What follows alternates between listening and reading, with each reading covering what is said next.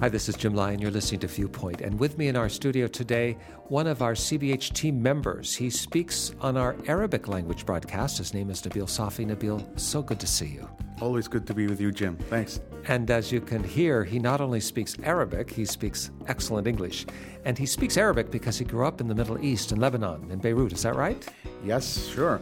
And lived there your whole life until recently uh, you've come to the States. Yes, in the last five years.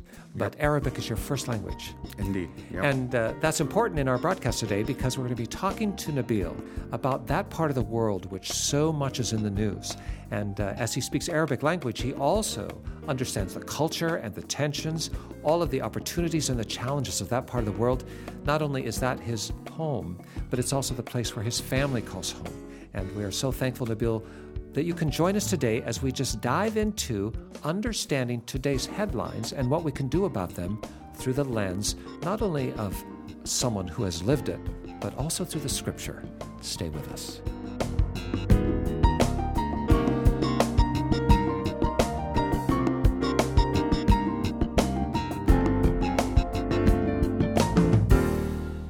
Nabil, uh, you spent your whole life in Beirut until just recently, and Beirut, of course, is is a city I think often misunderstood by the larger world outside.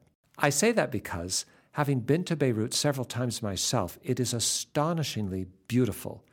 And most people, when they hear of that place name, their first image is not of the Mediterranean crashing against the rocky coast or the beautiful hillside steep up from the sea and, and the cedars of Lebanon and the cypress trees and all the rest. Most people don't see that. They see a, a city in conflict with all kinds of tensions and violence. It has a long, sad history of, of difficulty. Tell me about the Beirut you know. How do you see it when you hear the name? Yeah, I'm just going to affirm what you're saying because, uh, uh, Jim, I grew up in that era and maybe in the late seventies, early eighties when Beirut was making uh, headlines and making the Time magazine, but but it's not the way we want it to look like. Like it was all dest- destroyed and destruction and war. But I grew up in Beirut, where the Beirut that maybe it's schizophrenic if you say it's like it has two personalities. It's a land of contradictions, where in spite of the whole war, it's like a, a city that doesn't sleep. A cosmopolitan city, a metropolitan city that has all kinds of people living uh, during the day and uh, having fun during the night. And sidewalk cafes and restaurants and yes, beaches and, and just beautiful places and overlooks and vistas and parks. It's all there. Yeah, and, and, and the people, it's, it's it's about the people. Because I still remember when you used to go to restaurants and it's, it's still war and uh, shelling was taking place and the restaurants had those like big, huge walls to protect their customers from, from the snipers or from the shells. So it's people are creative and having fun over there. And that said, Beirut today exists as a kind of little island bubble, mm-hmm. uh, an uneasy truce, you might say, in the city itself. But it's very close to all of the destruction and the warfare that we read about so often in the news. How far is Beirut from, let's say, Syria? It's less than two hours' drive. So, I mean, that's very close. Yeah. When you think about what we read about in the civil war in Syria, not so far from Iraq either. Mm-hmm. And the city of Beirut and the country of Lebanon has been repopulated with refugees from those conflicts. So that yes. there's additional tensions now in this uh, tightly packed urban core. Yeah, forty percent of our population, and on, on top of our population now, is from Syrian and uh, Iraqi refugees, like one point six million. It's... it's mm. absolutely breathtaking when you think about the challenges, the dangers, mm. and also the opportunities in a place like that. Indeed. But that brings us to what is so much on people's minds these days, so often in the headlines, the Islamic State. When we yes. come back, I want to ask you, mm-hmm. what do you think about the Islamic State? Help us understand it, because if you're in Beirut and you're just two hours from Syria, you're very, very close mm-hmm. to some of the most dreadful and appalling images of modern time.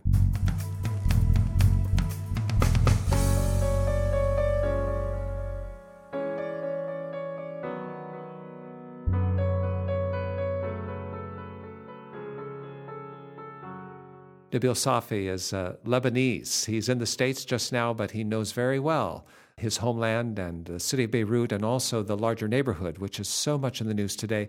Tell me, how can we best understand the Islamic State? What is it actually?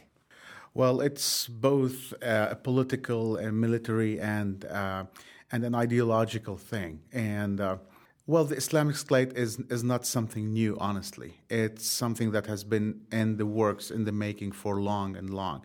Personally, I think from, from what I've observed and what I've learned from my own experiences, that it's a spin-off of Al-Qaeda. And, you know, the militant Islam, and I'm going to stress that because this is the minority in the Islamic it's population. It's a kind of radicalized Radicalized Islam. Islam is divided, is not united. And when you ha- when you have all this in the mix and everyone has their own ideology and a, a theology and eventually eschatology, they tend to uh, manifest it in multiple ways. So the Islamic State eventually now is a call to recreate the caliphate. And the caliphate is the organization that eventually rules over the over over the earth before the end days come.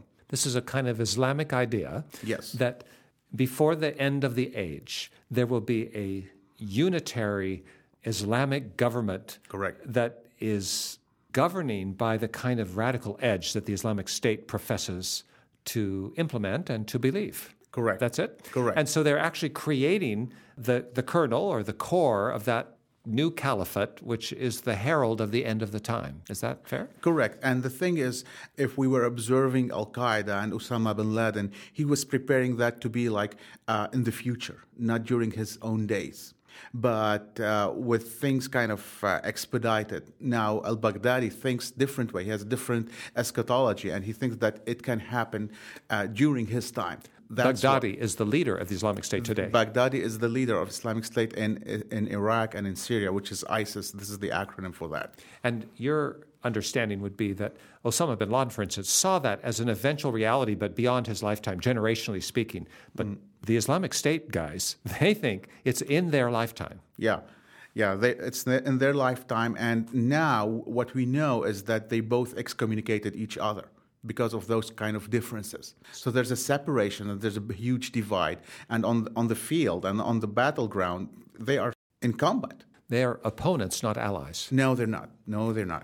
And yes. The Islamic State, of course, is famous in the Western press and perhaps mm-hmm. in the Eastern press too for its atrocities, the way in which it kind of boldly captures on film things mm-hmm. that take our breath away, things I would describe as inhumanly cruel. Uh, this has become their marker, their signature. What is that about? Honestly, Jim, for me, it's this is like humanity without God, a humanity that surrenders to evil. And this this happened like since the ancient of days and the, the ancient days. I mean, it happened all along. I mean, in, when when the wars happened, they they when we read history, we learn that these things happened from the Assyrians all the way to the Persians, all the way, all the way, all the way, and even in recent history. I mean, when where I grew up in Beirut, Lebanon, similar things happened. But fortunately, we didn't have social media. We didn't commit a crime and then go on Instagram and or on yes, YouTube yes. to to do that. So now it's happening, the same happening. But w- what's the difference today is that they are using this tool to be a horror tool for others, to horrify others. And my explanation for that is that they are horrified themselves. That's why they do that to others. And in that way of thinking, they're using social media and modern technology as Correct. A kind of megaphone, mm-hmm. and they're doing it by design. Yes. To not only just say, look at us, but to intimidate and to terrify others who might get in their way. Is that part uh, of the pro- program? Yes, especially the West. And they're using the English language as a standard language for the propaganda and communication to intimidate the West and to recruit folks and uh, younger folks, especially the millennials, through the social media uh, from the West. Who are drawn to the extremes, maybe, they're... from a culture that is pretty wishy-washy. Yes, and some of them have some anger issues. Some of them have some uh, real issues that they need to deal with that. They want to take it to the next level from the video games, so they go and express themselves yes. on the field. Islamic State knows its audience. They know it very well. Is there a biblical frame of reference, uh, Nabil, that you might understand helps us interpret these current events? Because I know you're a man of faith, and you have lived up in a world where mm-hmm. there are many different religious winds blowing, but you yourself have grounded in Christ. looking at the Scripture, is there some passage that comes to your mind when you look at what's going on in this place that you have called home? Yes, in fact, uh, faith and God were the only ones were to help me first reconcile with myself and with my surroundings, to be able to to stand still and uh, not be anxious in what's going on. And there's a biblical reference I would like to share with you. It's in it's found in Second Thessalonians uh, chapter two and verse three. It talks about the man of lawlessness, and Paul is telling the Thessalonians, "Hey, don't let anyone deceive you in any way of what's going on around you." I'm just adding that. "For that day will not come until the rebellion occurs and the man of lawlessness is revealed, the man doomed to destruction." And this verse kind of uh, gives me uh, kind of a certain lens to look at uh, what's going on in the world. Like, I believe that the man of lawlessness is already released. There's a spirit of lawlessness, yes, that is uh, running ahead of us now. Yeah, it's not an individual. It's that, yeah, there's a spirit. Yeah, you, you put it really well in a, in this uh, word, spirit. Yes, and the spirit of the Antichrist is referenced in other places of Scripture. That, correct. That there is this kind of lawless force, correct, that I would say is originated in hell, and it's unleashed. It is. And you're you're seeing that in the world today, and especially in the Middle East. You, it's the spirit, this this hell-bent spirit, yes, uh, at work in these events. Yes, and it affirms uh, the, the Scripture when it says that our, our war is not with flesh and blood. Our war is with uh, this spirit, this evil spirit. Yeah. And that suggests that the war cannot be won with just material and physical means. Oh, that definitely. There is a spiritual battle that must be fought, which really goes to the root causes of what we see.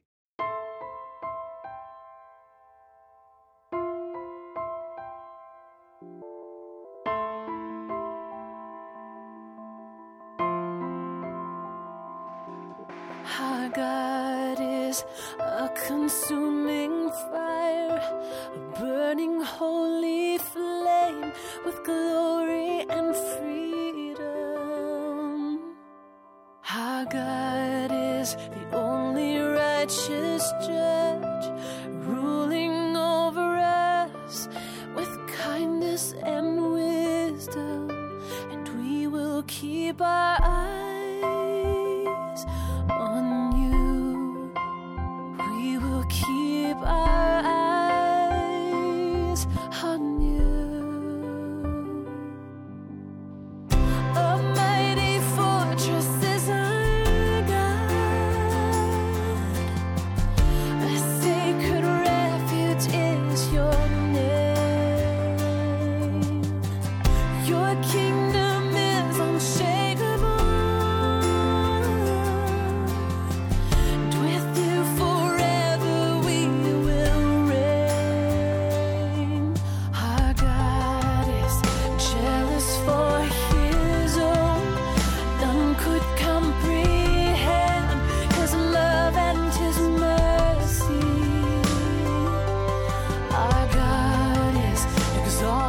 On his throne,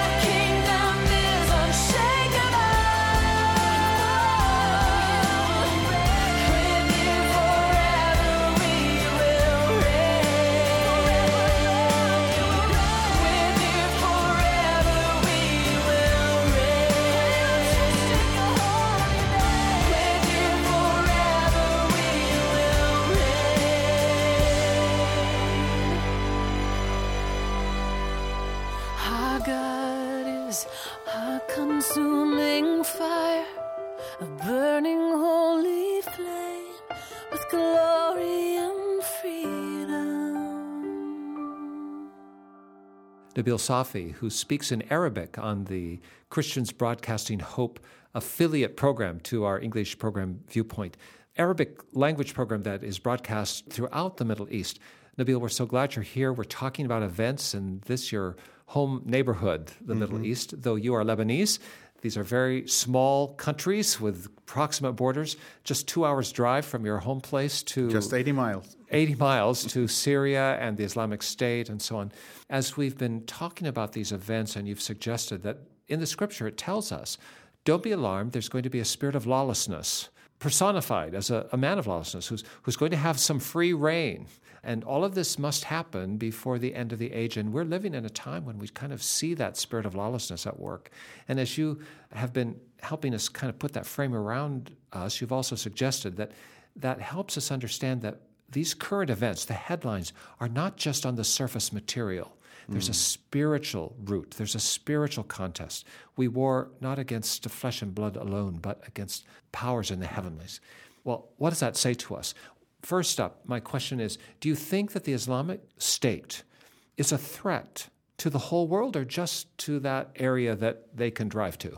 Honestly, it's a threat. It's a real threat to the whole world. And I'm not trying to intimidate or to instill fear in anybody's heart, but I'm trying to create reality in, in, our, in our perception. Like any organization that wants to expand, the Islamic State has uh, local desires, regional desires, and international and global. And they are, they are already there.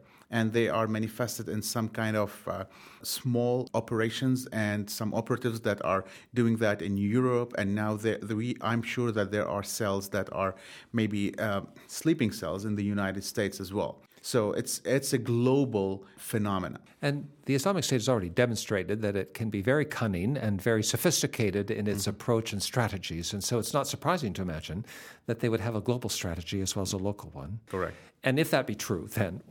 what should I do? What should any of us do? Anyone listening today, is is it something we just have to kind of wait and see, or what would you recommend? Well, I'm not an expert in that. I'm I'm I'm just sharing my again my observations and, and what I learned in, in life. And uh, the thing is, as much as the threat is is real, and I'm going to share like a, a little bit of information about Twitter, for example. There are like millions and millions of uh, tweets in Arabic. And Twitter kind of uh, released the statistic that one of every five tweets supports ISIS. Hmm. So this is like a sobering fact. At the same time, uh, if, if, if you look at the half full of the cup, you look at the four-fifths that are not supportive. And, and this affirms that not everyone in the Islamic faith is a militant Muslim, and they're not trying to do something harmful to everyone. So this affirms that. So, and another one is that God is in control no matter what. And I believe that our job or our task as Christians to be the non-anxious presence in the world.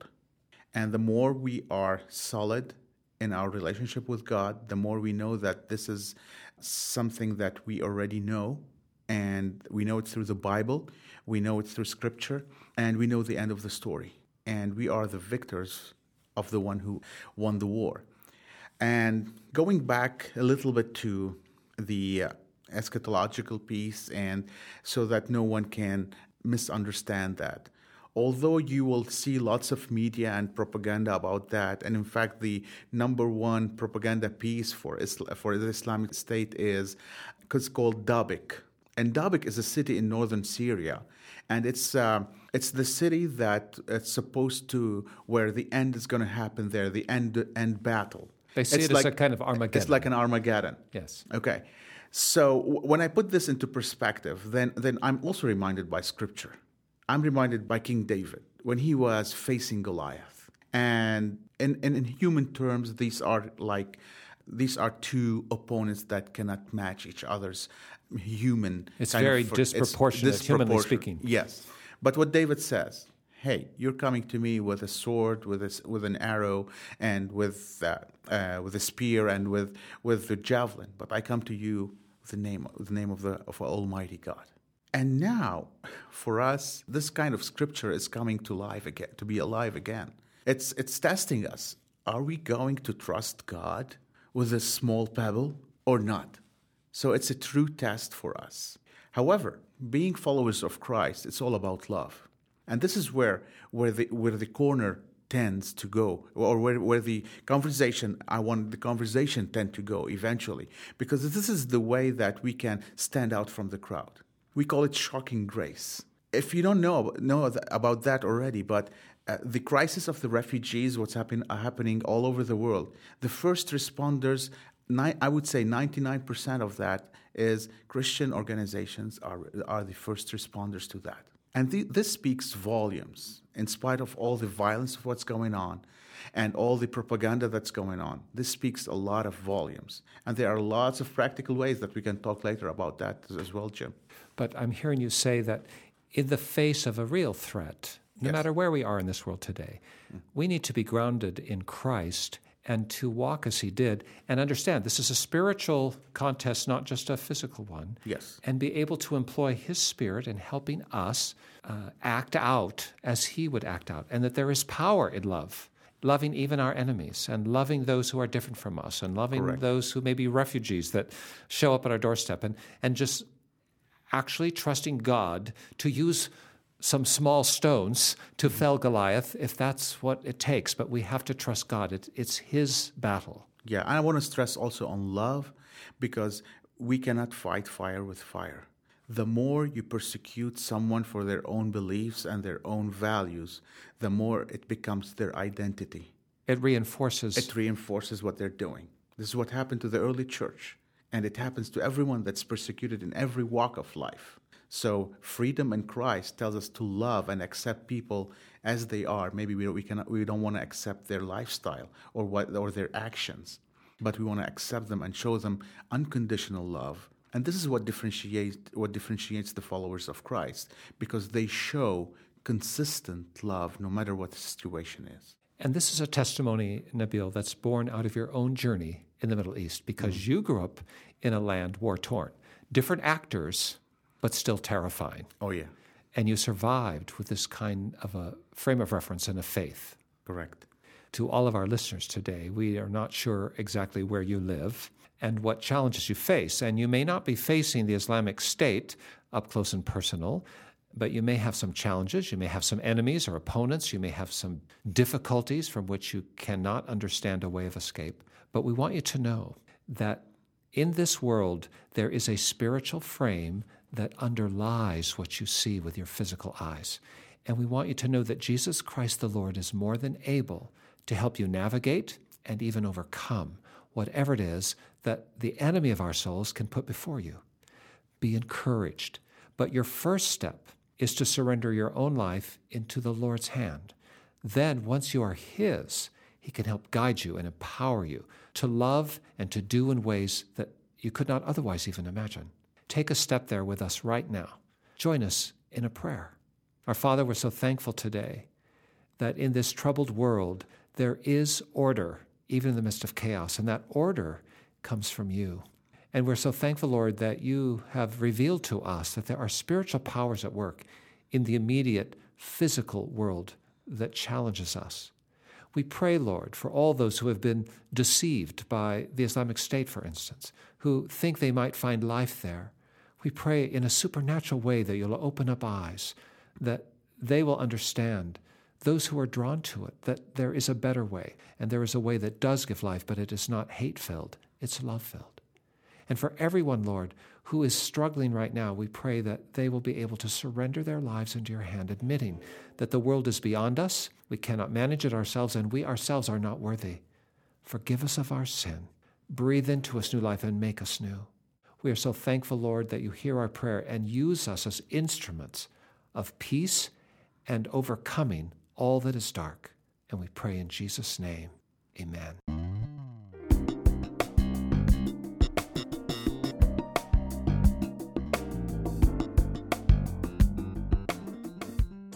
If you'd like to know more about how you can wage this battle, how you can surrender your life into God's hand, how you can stand up in Jesus' name, clothed by grace and love in a way that can change the world, well, just give us a call. Dial this number, one eight hundred seven five seven VIEW. That's one eight hundred seven five seven eight four three nine, twenty-four hours a day and seven days a week. We're by the phone. We want to hear from you. You can also check us out online, C B H, Christians Broadcasting Hope, c b h viewpoint dot org. Read about the ministry there, support the ministry there, send us an email. We will reply. Or at the last, just send us a letter. Address it to Jim Lyon, Viewpoint, Post Office Box two four two zero, Anderson, Indiana four six zero one eight, U S A. But whether you call, go online, or send us a letter by post, let us hear from you this week. Nabil, I am so glad always to be in your company, and today's conversation has just raised a hundred more questions in my head, and I want to say to our listeners, I hope you'll join us again next week when Nabil is back with us, and we're going to continue to explore how we can make sense of the tortured world that is now the Middle East and also coming closer to our doorstep. Nabil, thanks for coming alongside. Thank you very much, Jim. And thank you for tuning in. For all of us at the Viewpoint team, for all of us at Church of God Ministries, this is Jim Lyon. Stay tuned.